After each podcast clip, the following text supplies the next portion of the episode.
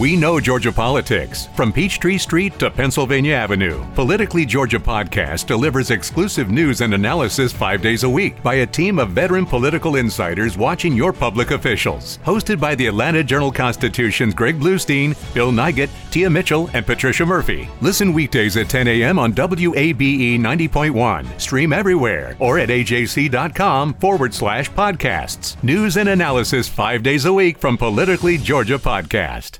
From the studios of Fox five in Washington, D C, you are on the Hill.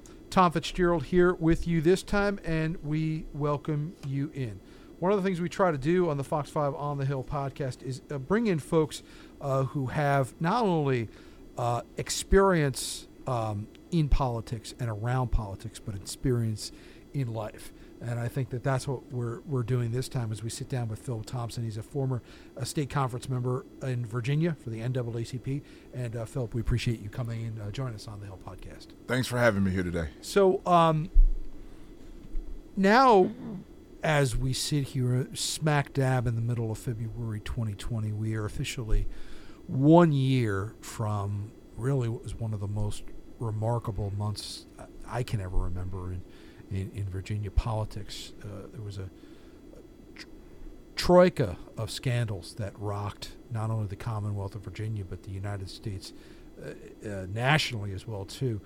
Governor Ralph Northam um, had it disclosed that there was a picture of an individual in blackface on his yearbook. The governor was not able to explain why that was there, uh, but then later in a remarkable news conference admitted that he had actually worn blackface himself during a, a Michael Jackson press conference. That was soon followed by a disclosure by the Democratic Attorney General Mark Herring that he had too once worn blackface while a college student, and then uh, a pair of dual allegations against the Lieutenant Governor, um, Justin Fairfax, of a sexual assault. Um, the Lieutenant Governor actually just had a lawsuit dismissed against the C B S television network, which had interviewed two of his accusers. Um, that's a roundabout way, Phil, of, of getting to the question of where are a- African-American voters in Virginia in their feelings about not only what happened last year, but where we are today? Are, are there still questions, concerns, anger about this? Because a lot of the Democratic leaders will, will, when we bring these kinds of questions up, say, well, you've got to move on. We've moved on. I think there's a resignation, and it's part of, uh, you know, a resignation of being African-American in, in, in America, that you, you know, you have to accept certain things. And unfortunately, that seems to be the, the, the operative uh, part of this, that we seem to have to accept the reality that, that Northam could, you know, do these things or be involved with these things. And the same thing with Mark Herring, and we had to accept it and move on. And that's what people keep saying, we move on. But the trauma of what we've gone through doesn't go away. You know, that it's still there. It's still, when you have conversations among African Americans, we still refer to Governor Northam as Coon Man, understanding all the aspects of what that means. And that comes from something that was written on his own yearbook page. It was it was written on, is printed on his yearbook page, which the governor, again, has never really fully explained what that was about. That's been my concern. You know, I, I was one of the most vocal critics of the governor in, in, in this whole process. Long before a lot of people gave up, I was still pushing, and to the point that the governor came by and, and met with me and another uh, individual delegate, Mike Futrell, to kind of talk this issue out. But, you know, everything that I said was that, Governor, you have to go out and explain yourself. You can't just walk away and say it's over with, people have gone past it. You have to explain what happened. He gave us some explanations, plausible or not, but he didn't he didn't give, I believe, the people of the Commonwealth an explanation. So last month, um, after the uh, last round of elections, uh, Democrats took over as the majority party in the General Assembly for the first time in a generation. Um, we now have, uh, for the first time ever, a female Speaker of the House, uh, Eileen Filler-Corn, and um, an African-American woman, Char- Charniele Herring, who is the majority leader uh, of the House Democrats. W- was the selection of Filler-Corn and Herring in these top positions, y- you feel s- some echo of what happened last year? Was that they needed to show that they had understood that there was a, a, a message that they, they have to, have to acknowledge some of the disenfranchisement that's gone on? I don't want to take anything from those two. Uh, uh, uh, Delegates uh, Filler-Corn and Delegates Herring are, are amazing people, very uh, strong in their own rights. Um, but the specter's always there, you know, that, that are they are they trying to make up for, you know, their shortcomings in certain aspects of it. And, you know, look at the Senate side. You got the Senate pro tem was uh, Louise Lucas. And, and, and again, you know, Louise is, is, is an amazing politician, has been around for a long time, very, very well known. So maybe it was her turn. But you always look at these things through a lens, you know, was it something that was done in order to make up for some shortcomings in other areas where they felt like African Americans felt like they've been jaded? Well, that that's the personnel. Let's talk about the policy now. Um, there have been a lot of very high profile moves made by the Democratic General Assembly, uh, Second Amendment, uh, there are gun laws, new, new gun laws restrictions. They have been working on um, sports gaming as well too, equal rights amendment. But do you feel that um, issues important to the African American community in the Commonwealth of Virginia have been put on the same level as some of these other things that the Democrats have pointed towards success, especially in regards to things like, you know, pro, uh, pro-choice legislation? No, and we, we get we get things like commission to uh, remove old laws that really aren't affecting us, but, you know, oh, we're going to, you know, remove this old law that restricted African Americans in some way, and whatever. You know, that's that's that's fine. Symbolic. But what's policy? You know, and if you if you get something from Governor Northam's office, he'll list all these policy committees he's done, a few things he's done. But one of the key issues is the state of Virginia spends billions of dollars, and you cannot get them to tell you how much of that money goes to African American contractors. I'm trying. I'm FOIAing everybody and then some, and all I get is, no, you got to go over there, or we don't keep that information. How do you not know where your money's going mm-hmm. and who's getting that money? One of the things that they have moved on is uh, removal of uh, some Confederate statues, uh, freeing up. You know, a lot of times when these issues have come up, a lot of the local jurisdictions will say, well, it's out of our control. The, the state has the final say on this, and the state is now uh, receding some control back to the local jurisdictions. Is that an issue amongst black voters in Virginia? Because it just seems to have morphed into an argument amongst white people in some regards. Well, I led the first uh, protest for statues in Leesburg, Virginia in two thousand fifteen before it became fashionable now to go after uh, uh, statues as N double A C P president. And this happened right after Uh, the shooting in South Carolina, and there was a lot of issues about this. I had not really paid attention to the statue all that much until after the shootings, and then when I focused on it, you know, I did have some concerns that it was set at, at our courthouse and that it were, there was no context or anything. And then the other part of it, uh, Loudoun County was not a battleground, so why do we got a statue at our courthouse? But you know, the statues are more symbolic of, of, of, of a system of white supremacy, and I think that's the reason why at times they become, and then Charlottesville made statues even that much more important because of what went down after Charlottesville and going over to, and, and going through the statue. So I think that, you know, the statue, giving local control is important. You know, if you take a city like Norfolk, which is predominantly African American, they want to remove their statues, and they should be allowed to. Mm-hmm. But statues don't, you know, feed people, house people, and do these other things. So, you know, it's important, but where's the economic, where's the economic for African Americans? Where's schools? You look at, you look at Virginia has mm-hmm. uh, a, a three different uh, state-run uh, um, H B C Us, historically black college and university. Due to per capita spending at those schools compared to Virginia Tech and University of Virginia, it ain't even close. But is that what politicians do a lot?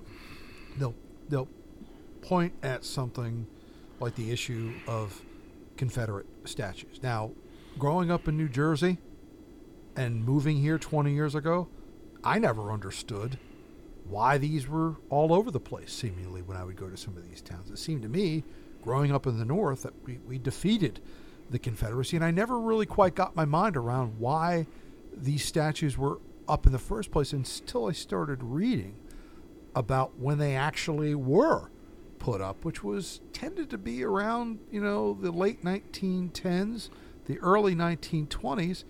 And it was a reaction to some of the progress that African Americans were finally starting to take in American society. So up goes these Confederate statues. But you fast forward that now to twenty twenty. Is it enough to take them down and not simultaneously have empowerment zones, have job programs, have tuition assistance? What, what's what's the point of bringing down these brick and mortar structures if you're not going to build it with something in its place that can actually advance the cause that these statues uh, seem to push back up against? Because the former, the economic development, the empowerment zones, that's harder than just taking down a statue. Mm-hmm. And a politician can point to a statue and say, ah, I removed that statue, so you know, you guys should be happy, be quiet. Changing the economics and how things go in, in, in certain asp- in certain communities, that's a more difficult argument.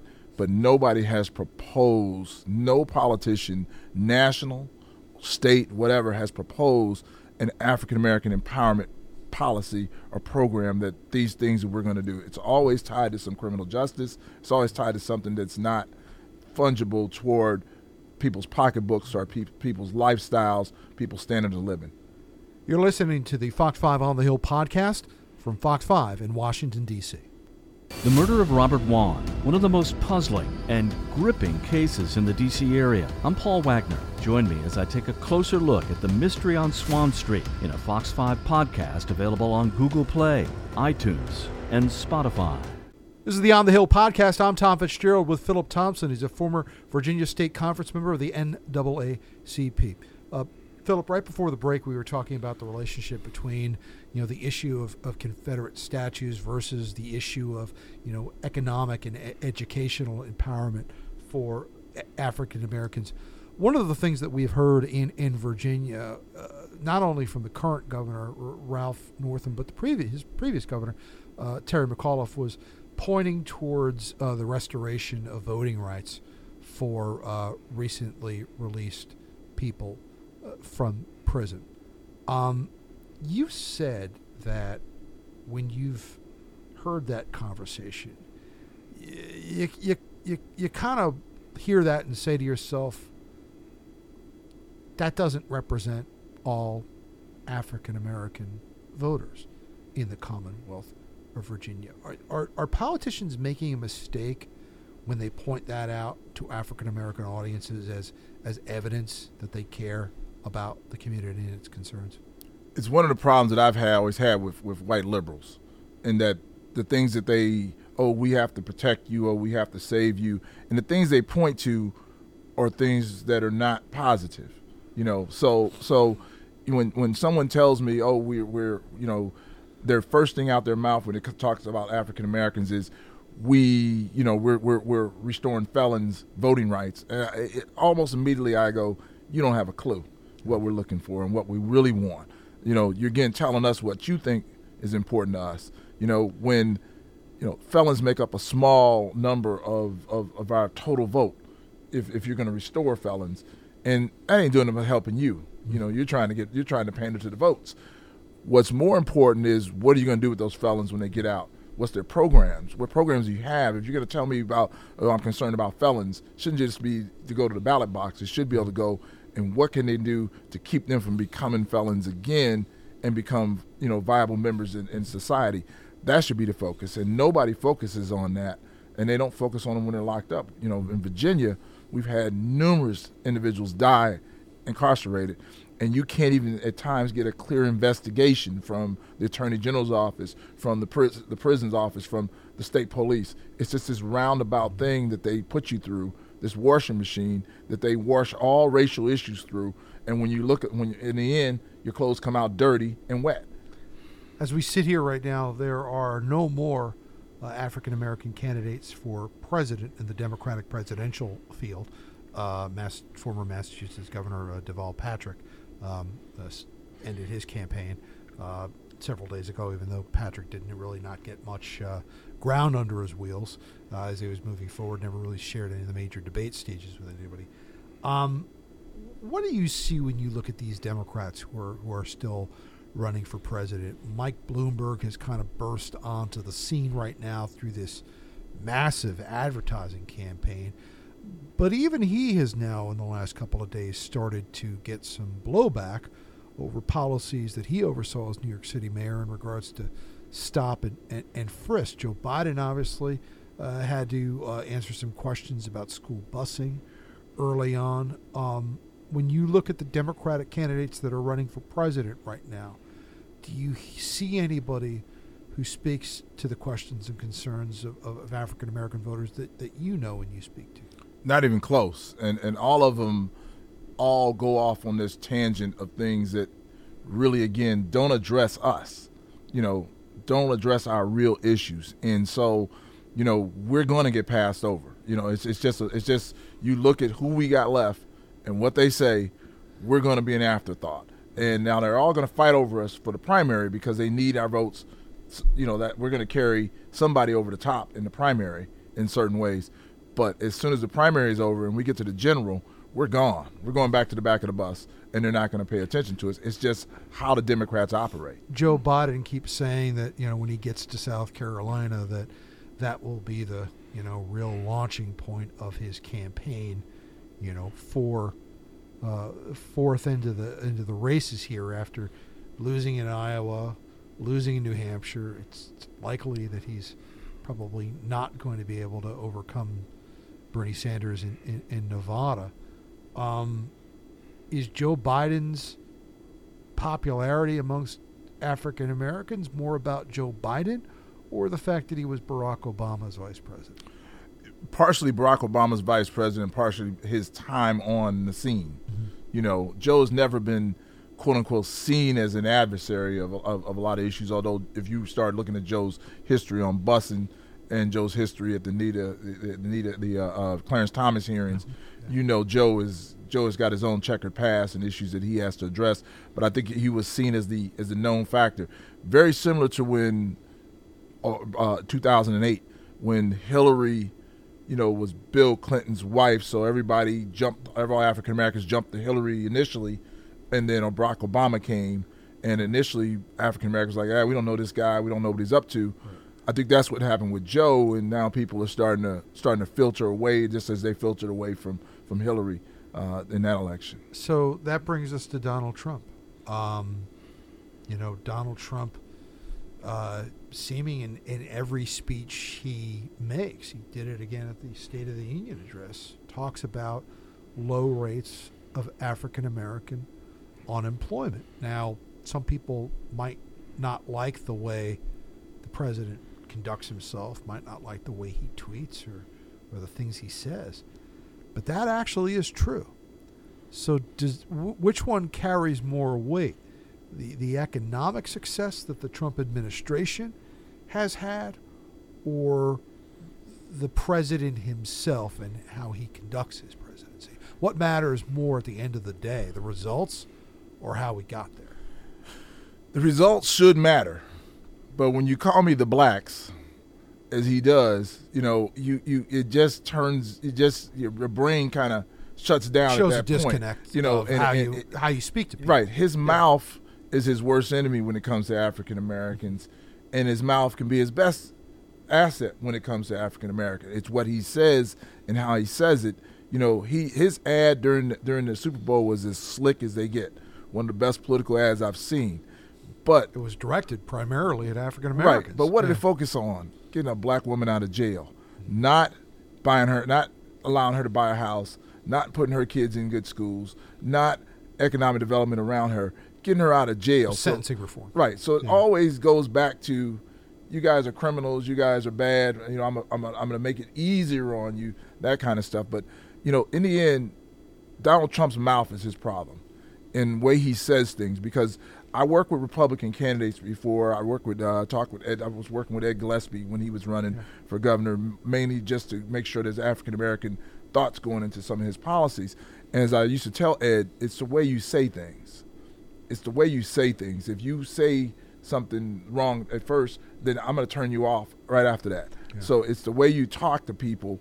And I think that's with, with Donald Trump. I mean, he's been successful to an extent doing what he does with certain elements of the, of, of, of, of the country. But if you if he really, truly wants to get African-American votes, he's got to stop calling us the blacks. He's got to stop, you know, focusing on just the bad things that happen to us and focus on the good things. Look, this is what we've done. This many African-Americans have gotten new houses. This many African-Americans have gotten jobs. These many people got promoted. Start looking at the f- facts and use that. And, you know, for, and for all of the candidates, though, it, it seems like if you're not regularly in conversations with people who are not like you, you are constantly going to be running into that situation of how you talk to people. If you're not comfortable talking with Latino people, then you suddenly go out on a campaign stump to say all these things to them. You're not going to have a level of, of of comfort in your own words with how you address folks if the only time you ever see them is when you're standing up at a microphone giving a campaign speech. S- same thing with every other group that you would address. You, you need to have a daily diet and inclusion of people every single day, not just when you're coming out every now and then and giving a speech or making a campaign appearance. I'm going to say something that's pretty controversial, but I blame those African-American advisors around these candidates. Are you having a real conversation with this candidate, or are you just saying what you want him to hear? Mm-hmm. And that's one of the problems with African-Americans. Too many times when confronted with, with white, white Americans or other people, we don't actually say what we say in, in our conversations with each other. So we have a tendency not to give them the message that they need to get. I don't believe that Bernie Sanders has people saying, look, you're you're you're an old white dude, and the way you talk and the way you confront people is wrong.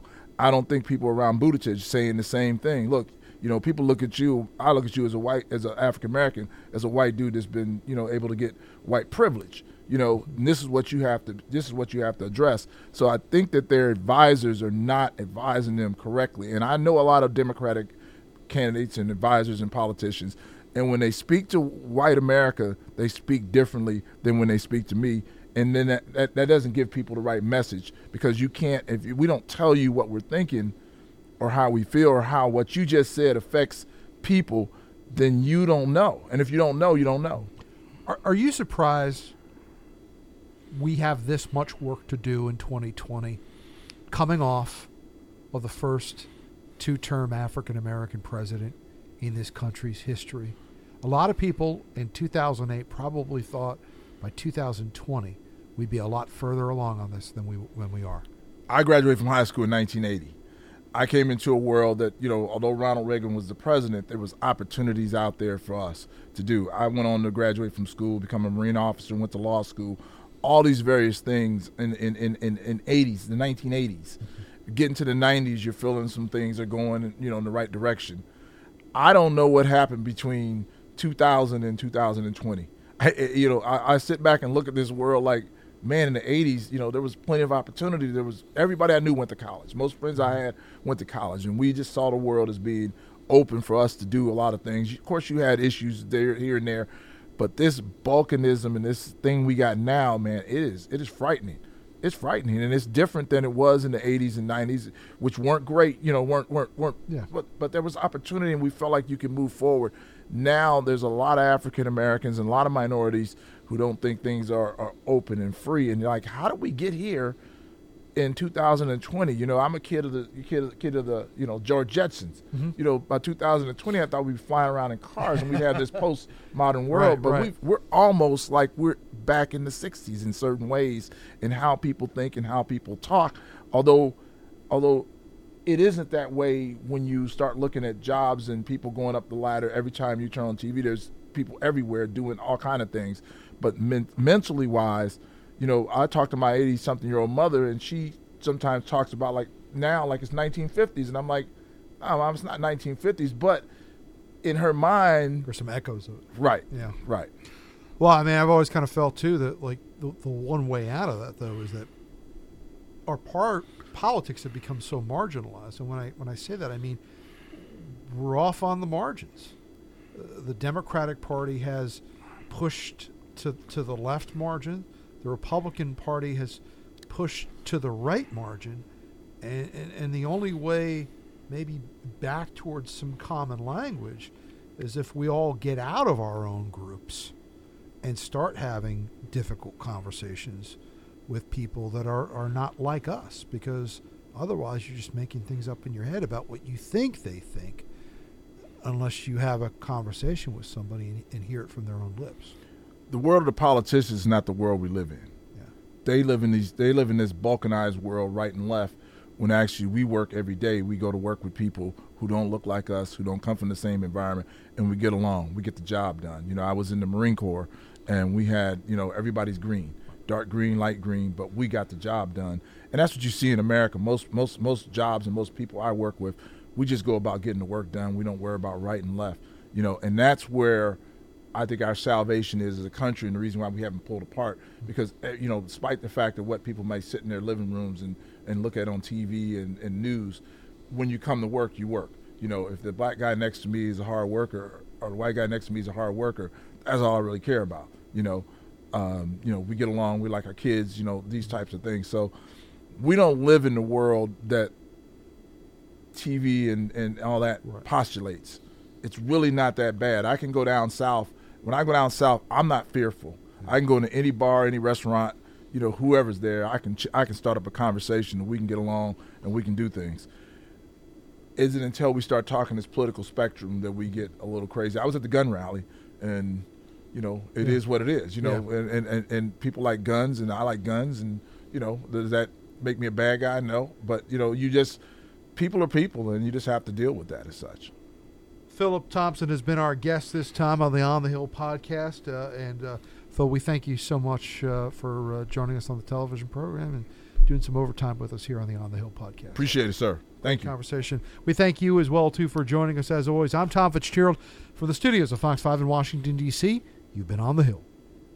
Ven a JCPenney y termina tus compras navideñas con brillantes descuentos como hasta setenta por ciento en joyería después del cupón. Además tenemos velas, mantas suavecitas y más desde siete noventa y nueve y miles de doorbusters en marcas como Adidas, Champion, Disney y Carter's. Recoge tu pedido el mismo día, es rápido y gratis. Estará listo en dos horas o menos hasta las tres p.m. en Nochebuena. JCPenney, celebraciones que valen la pena. Ofertas válidas hasta el veinticuatro de diciembre en selección de estilos. Aplican exclusiones. Doorbusters excluyen de los cupones. Detalles en la tienda j c p punto com.